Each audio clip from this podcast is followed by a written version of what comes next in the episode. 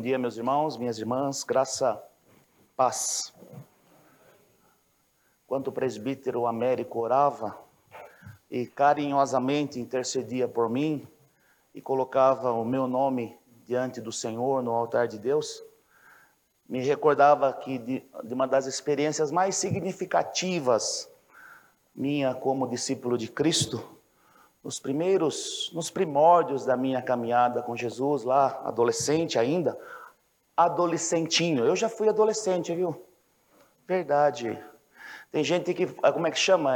Tem gente que fala que eu sou Benjamin Button, né? Eu nasci velho. Não, eu nasci criança mesmo. Só que como a situação da vida era muito difícil, não deu tempo, né? A gente com 7 anos já tinha que lutar com a vida, então não deu tempo para curtir muita coisa. Mas enfim...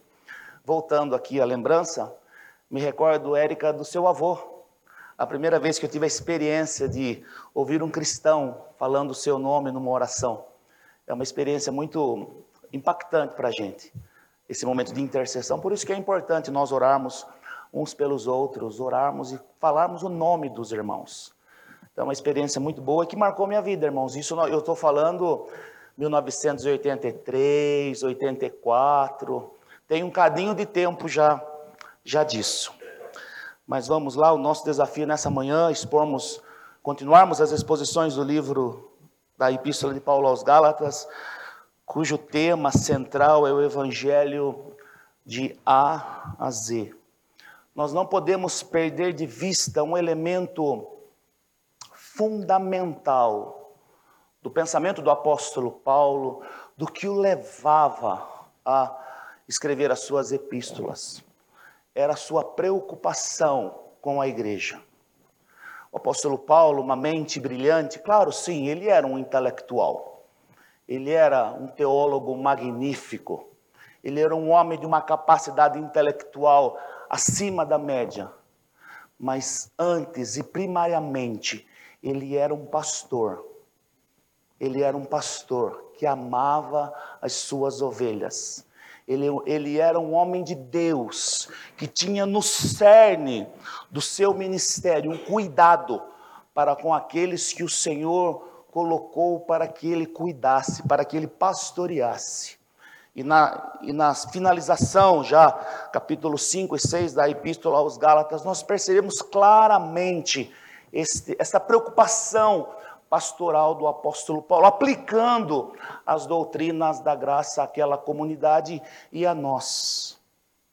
E essa é uma preocupação que deve nortear o nosso coração enquanto discípulos de Cristo. Porque, meus irmãos, o apóstolo Paulo sabia dos males produzidos pelo falso ensino.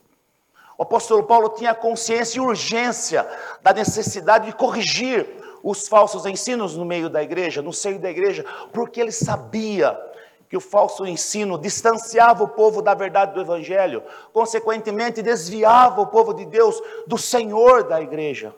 E esse distanciamento, nós sabemos, gera sofrimento. A parte de Deus só existe morte. A parte de Deus não existe vida. A vida só existe diante de Deus em Cristo Jesus. Essa era a preocupação do apóstolo Paulo. É com estes olhos que nós temos que ler as suas cartas, as suas pastorais. É o coração de pastor e mentor quando ele escreve a Timóteo, quando ele escreve a Tito, escreve a Filemão, cartas pastorais que nós devemos ler recorrentemente, porque são bálsamo para a nossa alma e para o nosso coração. Dito isso, meus irmãos, vamos ler o texto de Gálatas capítulo 5, 13 a 18. O apóstolo Paulo vai agora aprofundando e aplicando mais ainda o seu ensino a nós. Carta de Paulo aos Gálatas, no seu capítulo 5, lerei os versículos de 13 a 18 para a nossa edificação nesta manhã. A versão que tenho usado é a Nova Versão Internacional, que é a preferida do nosso pastor, que se encontra de férias. E aproveito aqui para aquela minha piadinha sem graça, só para não ficar muito sério o clima aqui. Os irmãos perdem o conteúdo, né, meus irmãos? Pastor, teólogo, mestre, pós-graduado. E o presbítero é um comerciante de vila, né? Mas eu sou mais bonito que o Wellington. presbítero Azor me elogiou pela roupa, eu falei, caprichei, porque nós perdemos no conteúdo, mas ganhamos na estética. A minha esposa Luciane está aí, para não me deixar mentir sozinho, eu sou mais bonito que o pastor. É verdade, a Kathleen que me perdoe, mas eu sou mais bonito que ele. E tem um plus a mais, né, irmãos? Eu sou descendente de japonês, não estou nem na categoria feio e bonito. Estratégia de marketing. Estratégia de marketing, aprendam essa com o presbítero também. Eu sou exótico. Não sou nem bonito, nem feio, é outra categoria, meus irmãos. Como diz lá em Votorantim, é um plus a mais. Depois vocês guardam essa. Meninos, guardem essa, os solteiros. Não se categorizem com feio e bonito.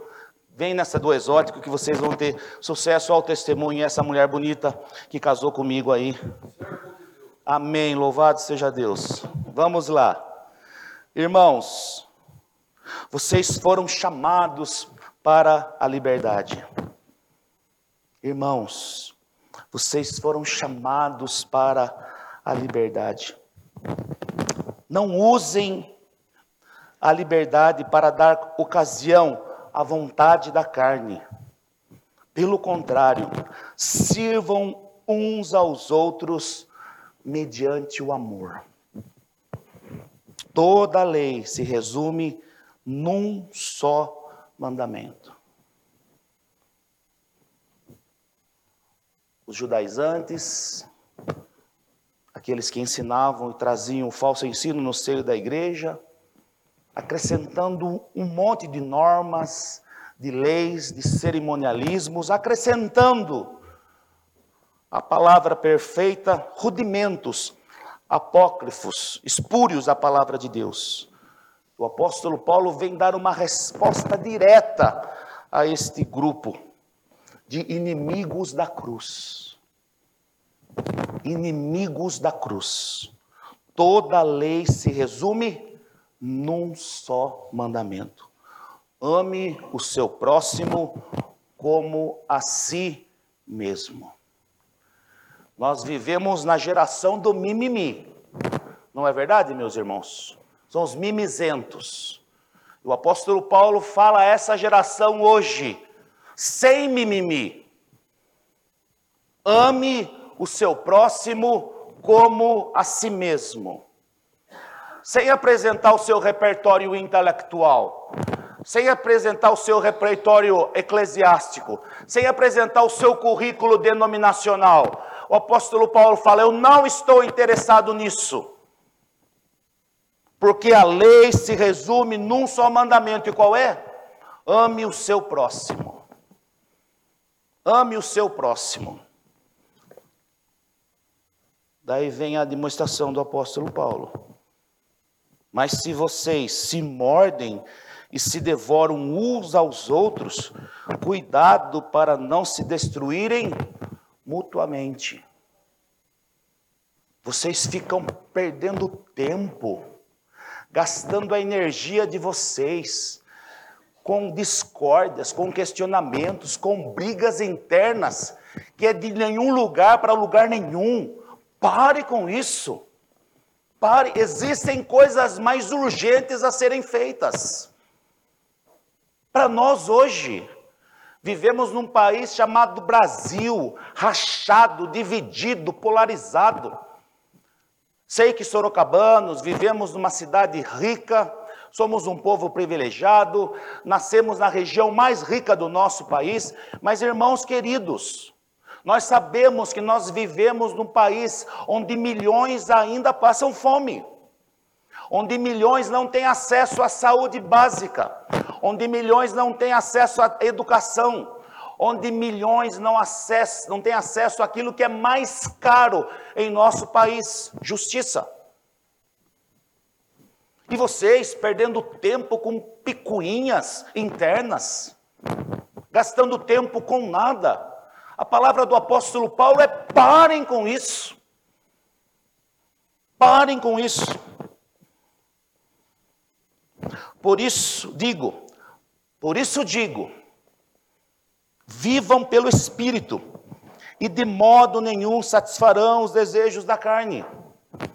Pois a carne deseja o que é contrário ao Espírito, e o Espírito que é contrário à carne. Eles estão em conflito, existe uma tensão um com o outro, de modo que vocês não sabem o que desejam. Mas se vocês são guiados pelo Espírito, não estão debaixo da lei. Vamos orar mais uma vez? Juliano, meu microfone está fazendo barulho mesmo? Está fazendo barulho. Vou tirar o terno então. Eu vou dar um downgrade de elegância, meus irmãos. Mas pelo menos o barulho não vai nos atrapalhar.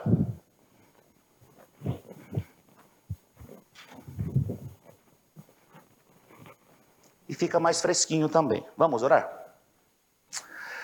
Senhor, Senhor, mais uma vez, tua palavra bendita, lida e aberta. Palavra esta, dada pelo Senhor à tua igreja. Palavra bendita, que durante séculos e séculos e séculos tem sustentado o teu povo, tem conduzido o teu povo à fidelidade e à tua presença. Palavra esta dada pelo próprio Senhor a nós. Palavra esta revelada de maneira encarnada em Cristo Jesus, na expressão poética de João, porque o Verbo se fez carne e habitou entre nós, cheio de graça e de verdade.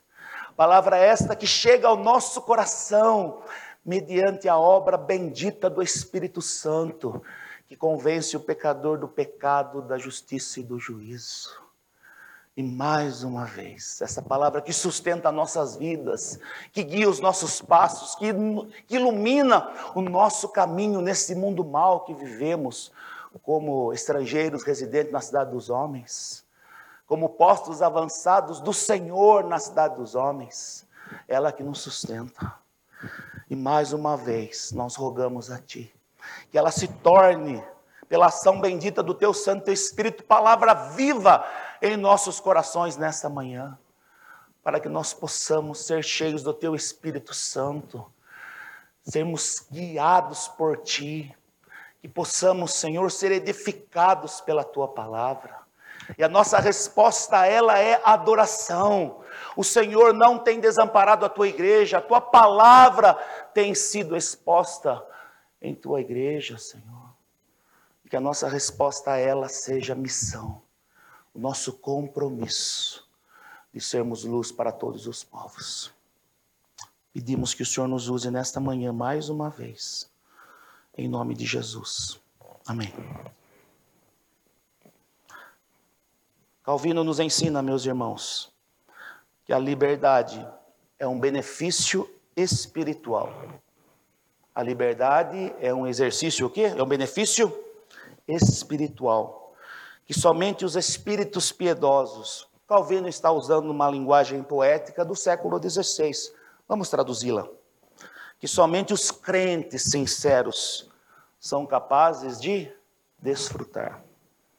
A liberdade é um benefício espiritual daqueles que têm suas vidas guiadas e orientadas pela palavra de Deus. A liberdade cristã, um benefício daqueles que depositam toda a sua confiança e a sua esperança em Cristo Jesus. É a liberdade de sermos reconhecidos no mundo mau que vivemos, como crentes e como cristãos. Não precisamos abrir a nossa boca, não precisamos dizer uma só palavra. A forma como vivemos revela a liberdade que temos em Cristo Jesus. Porque a forma como nós vivemos demonstra de maneira clara, de maneira objetiva, a fé que temos no nosso Senhor. Por isso Calvino faz essa afirmação: a liberdade é um benefício espiritual que somente os espíritos piedosos, piedade aqui é amor, amor, daqueles que amam, daqueles que não ficam presos a questões pequenas, que não trazem proveito algum, mas para aqueles que têm consciência da urgência que é amarmos o nosso próximo, são capazes de desfrutar. Quero trabalhar 2 pontos nessa manhã com os irmãos. A vida cristã é um caminho estreito entre duas realidades inimigas da cruz de Cristo. O apóstolo Paulo está falando de duas realidades aqui. A realidade do mundo, a realidade do paganismo, a realidade daqueles que desconhecem ao Senhor.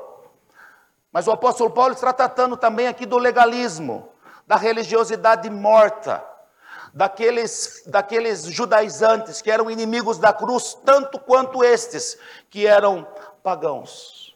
Um caminho, ou melhor, uma ponte estreita. A vida cristã, a espiritualidade cristã, a fé cristã, esta ponte estreita que separa o encontro destes dois rios, o rio do legalismo, de uma fé morta, de uma ortodoxia morta, de uma religiosidade sem vida e sem Deus, e também daqueles que vivem a parte de Deus, que desconhecem a realidade de Deus. A vida cristã é esse caminho estreito. Duas advertências do apóstolo Paulo sobre a liberdade cristã, questões práticas, meus irmãos, questões que iremos utilizar agora, saindo aqui da igreja. Cuidado, diz o apóstolo Paulo, com a libertinagem. Cuidado, cuidado. Eu fico imaginando aqui, quando nós enviamos os nossos filhos para irem estudar, não estão mais sob os nossos cuidados, não estão próximos de nós, moram sozinhos, têm 24 horas do dia sem a nossa supervisão. A nossa preocupação é: o que eles estão fazendo? O que eles estão fazendo? Esse é o mesmo sentimento do apóstolo Paulo. O que esses irmãos estão fazendo longe dele? Longe do seu cuidado, do seu ensino, longe dos seus olhos. Não é uma expressão da música do Capital Inicial?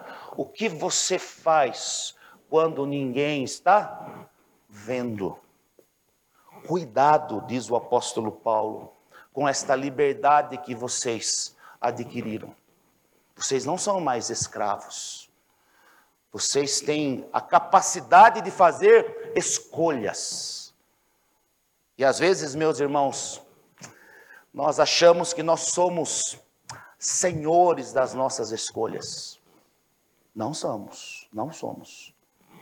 Na maioria das vezes, nós somos escravos das nossas escolhas, porque as nossas escolhas erradas nos acompanham durante toda a nossa vida. Pergunte para uma jovem solteira que engravidou, se o seu erro não a acompanhará durante toda a sua vida. Pergunte. Pergunte para um jovem que numa balada tomou um pico na veia e essa agulha era contaminada. E ele contraiu o quê? O que ele contraiu? AIDS. Pergunte se essa decisão errada não acompanhará ele durante toda a sua vida. Por isso, a palavra do apóstolo Paulo: cuidado, cuidado com a libertinagem. Cuidado. Não usem a liberdade para dar ocasião à vontade da carne. Não usem essa liberdade para dar ocasião à vontade da carne.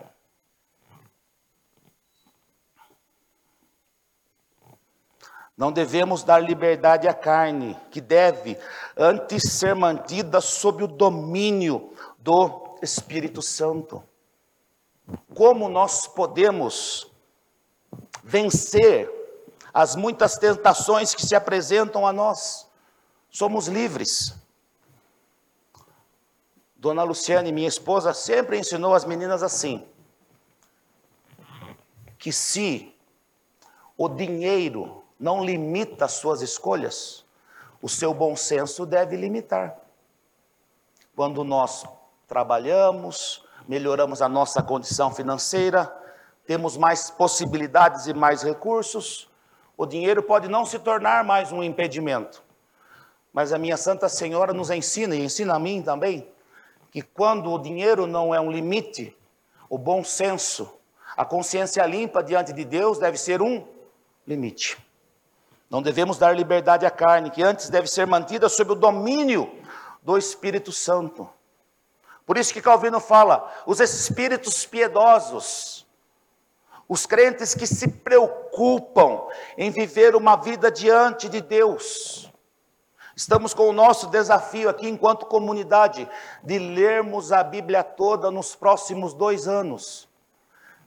Como tem sido a disciplina de vocês nesse propósito nosso? Como está a leitura de Números? Os irmãos estão encantados com a narrativa de Josué e Caleb. Então, Vocês estão comigo, Ficaram assim maravilhados, relembraram novamente quando o Senhor fala a Josué, filho de Num, porque ele tem um outro espírito. Vocês torceram também, Estão comigo, Relembraram que Josué, o nome dele, qual era mesmo? Louvado seja Deus, aleluia, tem profeta na nossa igreja, amém.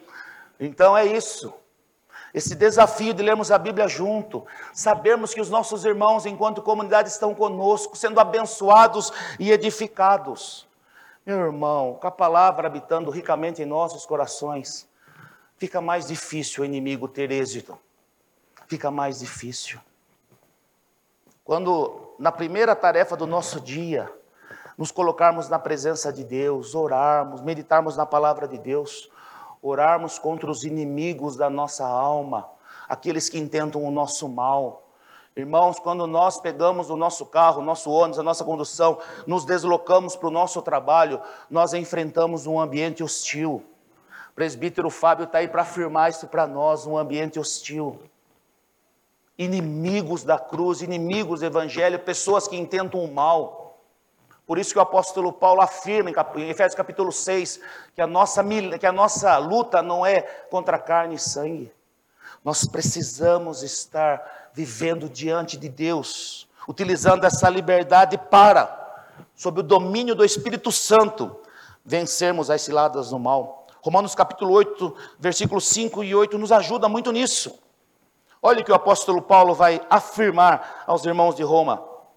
Quem vive segundo a carne, tem a mente voltada para o que a carne deseja. Por que, meus irmãos, os seus desejos estão tão desorientados? Como nos ensina Santo Agostinho, que pecado é uma desorientação dos nossos desejos? Porque a nossa mente está voltada para o que a carne deseja. Mas Paulo afirma aqui, mas quem, de acordo com o Espírito, tem a mente voltada para o que o Espírito deseja? A mentalidade da carne é morte, mas a mentalidade do Espírito é vida e paz. A mentalidade da carne é o quê? Morte. Por mais inocente que pareça aquele memezinho, por mais inocente que seja, a mentalidade da carne é morte. Por mais inocente que seja. Esse é o caminho que o inimigo das nossas almas tem se utilizado, para entrar essas coisas espúrias dentro da nossa mente, coisas assim, aparentemente ingênuas, simples, mas não, a mentalidade da carne é morte, mas a mentalidade do Espírito é vida e paz. A mentalidade da carne é o quê? Inimiga de Deus, porque não se submete à lei de Deus, nem pode fazê-lo. Esses que são alinhados com a mentalidade da carne, que diariamente nós convivemos, o que eles são? O que eles são? Inimigos de Deus.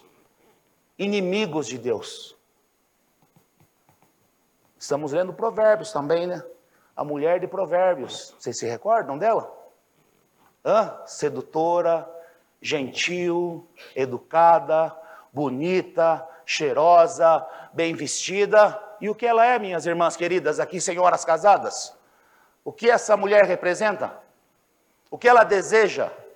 Qual o propósito dela? Inimigas, destruidora de famílias, de lares. Nem pode fazê-lo. E aqui Paulo conclui. Quem é dominado pela carne? Quem é dominado pela carne? Não pode agradar a Deus. Segunda advertência do apóstolo Paulo. Paulo vai falar da carne, dos pecados da carne, e Paulo vai falar sobre o legalismo, cuidado com os conflitos entre os irmãos, cuidado, o legalismo.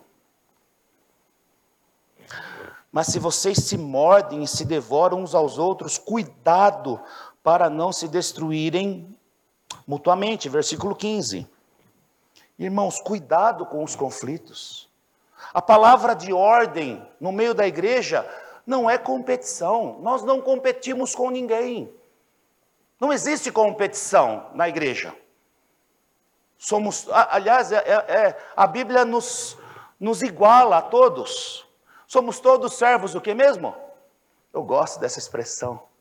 Somos todos servos do que mesmo? Hã? Inúteis. Então não é a competição. A palavra de ordem no seio de uma comunidade local é cooperação. De Deus nós somos o quê? Cooperadores. Deus opera. E nós fazemos o quê? Cooperamos. Quem deve aparecer no meio da igreja? Quem é o Senhor da igreja? A quem nós devotamos toda a honra, todo o louvor e toda a glória? A quem? A Jesus Cristo. Nós somos servos uns dos outros. É pecado, meus irmãos, comparação. É pecado comparação. Hoje de manhã eu estou aqui pregando como presbítero. Durante a semana toda, o presbítero Ário, o presbítero Paulo, servindo a nossa igreja e cuidando aqui das coisas. Vocês estão vendo? Mas eles estão trabalhando. Presbítero Azor, irmão servindo a igreja.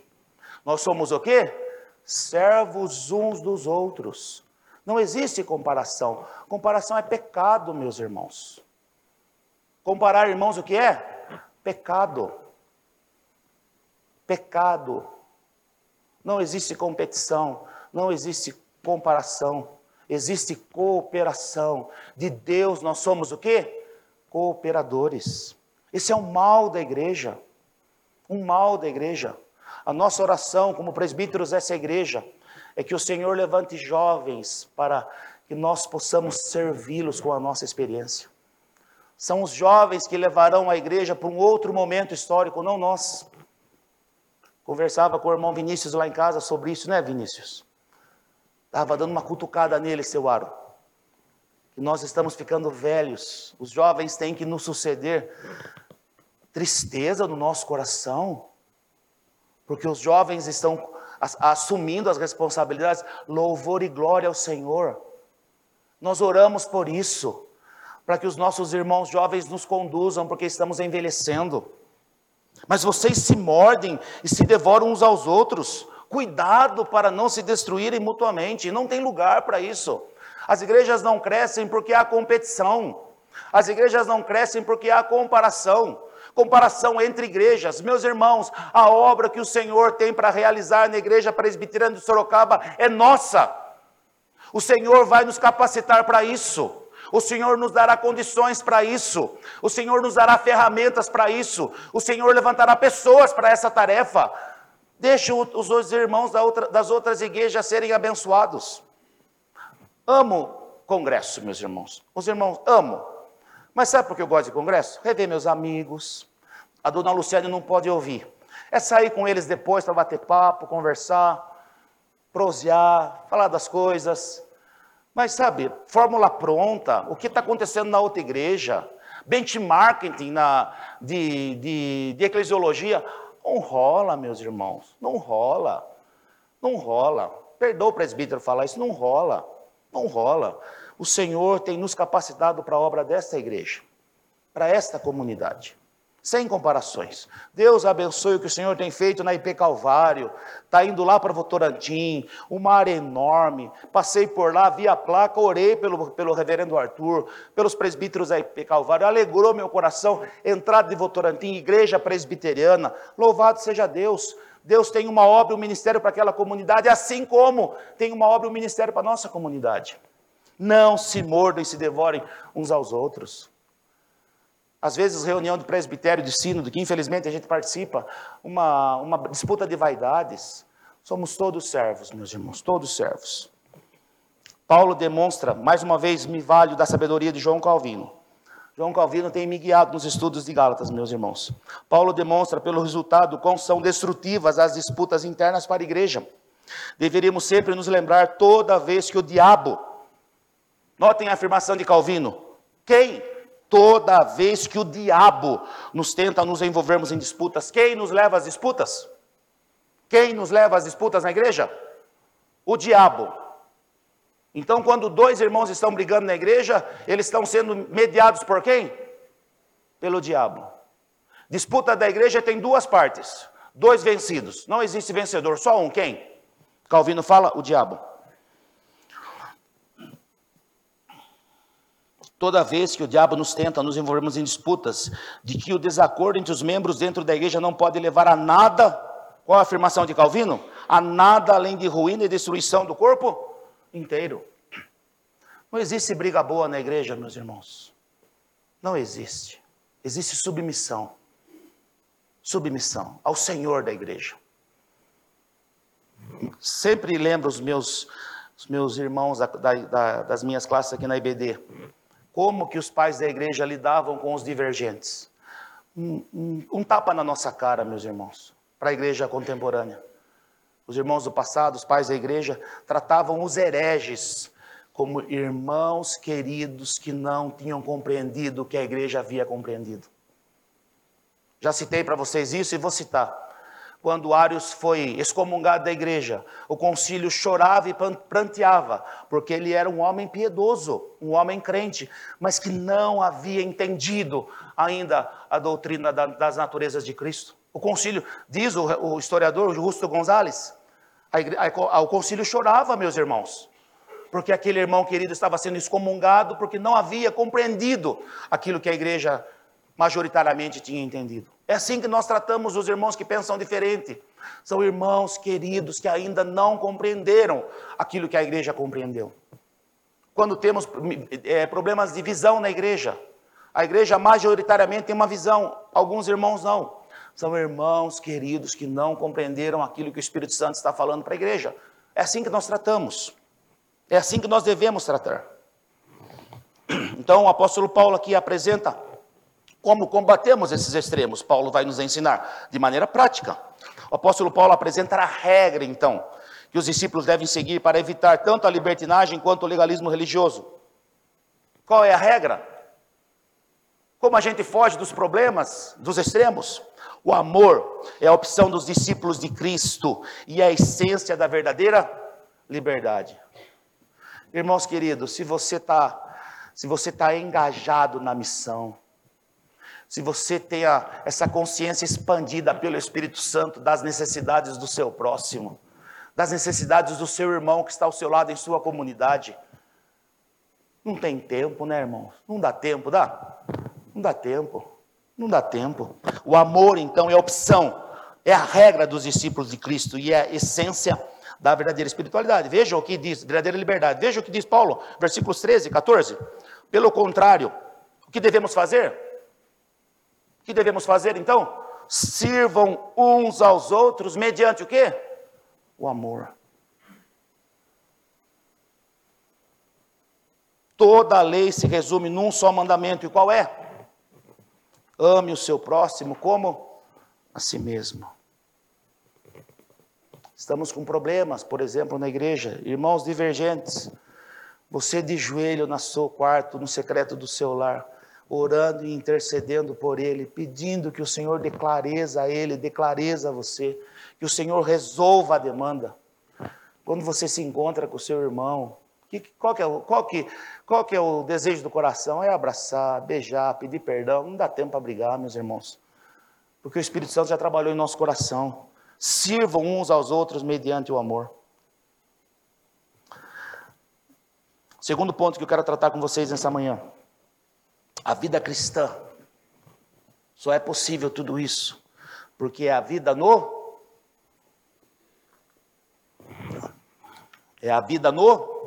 Espírito. O apóstolo Paulo apresenta os efeitos, portanto, benditos da vida no Espírito. A vitória sobre a carne. Por isso, vivam pelo Espírito.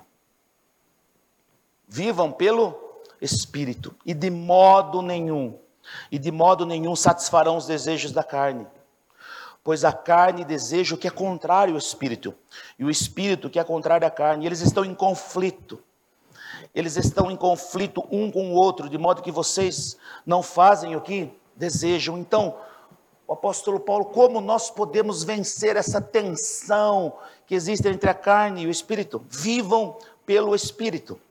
Erasmus Sarcerius nos ensina o seguinte: nossa batalha é espiritual, nossa batalha é espiritual. E essa luta é chamada de espiritual porque o Espírito Santo é aquele que nos guia nela. Quem nos guia nesta batalha? É o Espírito Santo. Porque nós falhamos recorrentemente, porque nós depositamos as nossas esperanças nas nossas forças. Mas eu sou maduro já. Eu sou preparado, eu conheço a palavra de Deus, eu centralizo a realidade em mim. Por isso falhamos, porque nós não... O que Paulo fala em Colossenses? Com todo aquele ritualismo, com todo aquele formalismo, com todas aquelas regras. Qual é a conclusão de Paulo aos irmãos de Colossenses?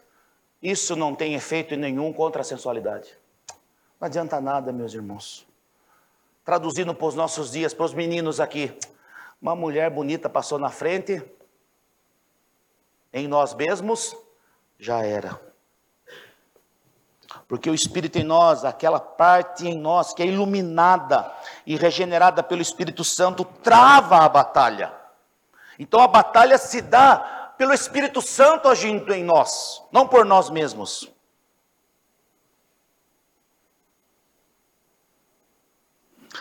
Porque as armas dessa guerra são espirituais, e porque essa luta não pode ser travada, a não ser por pessoas espirituais, com armas e instrumentos espirituais.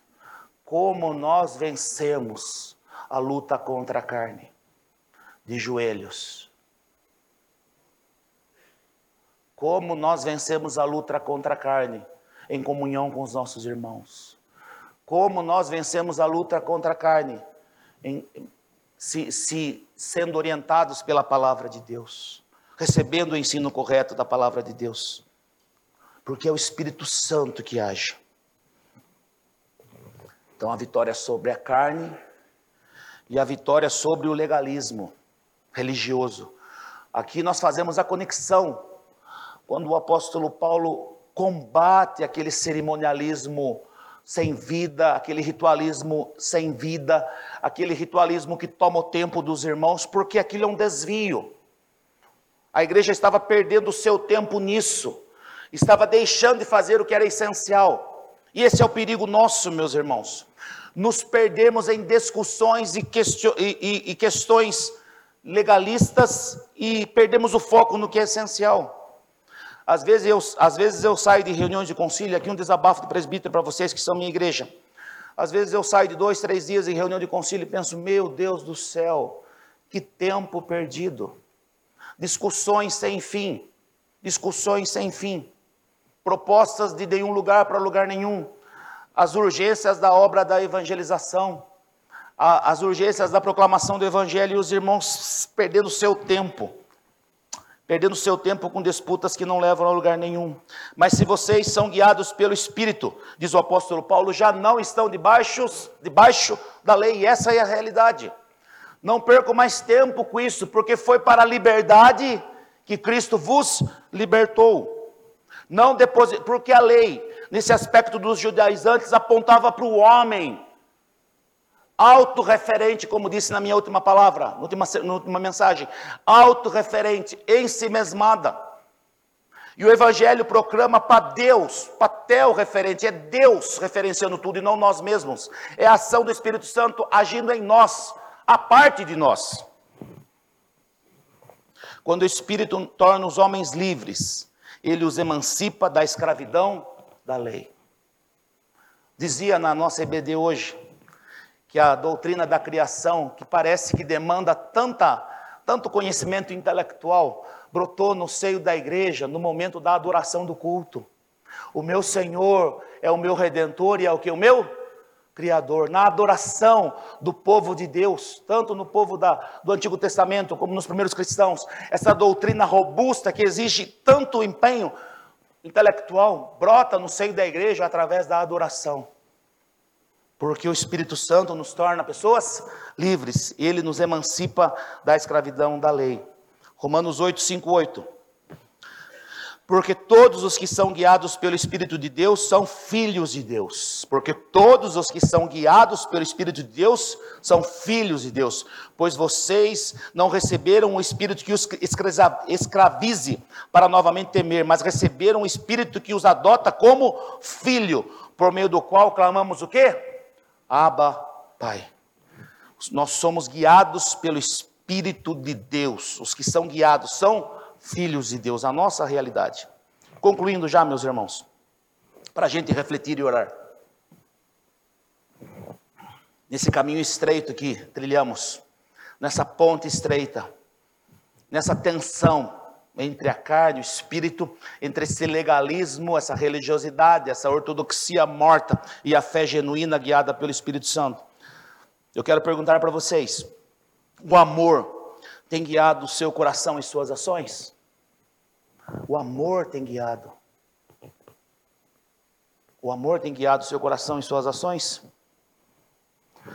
Como você tem enfrentado esse conflito intenso das inclinações da carne contra o espírito? E fica a dica, né?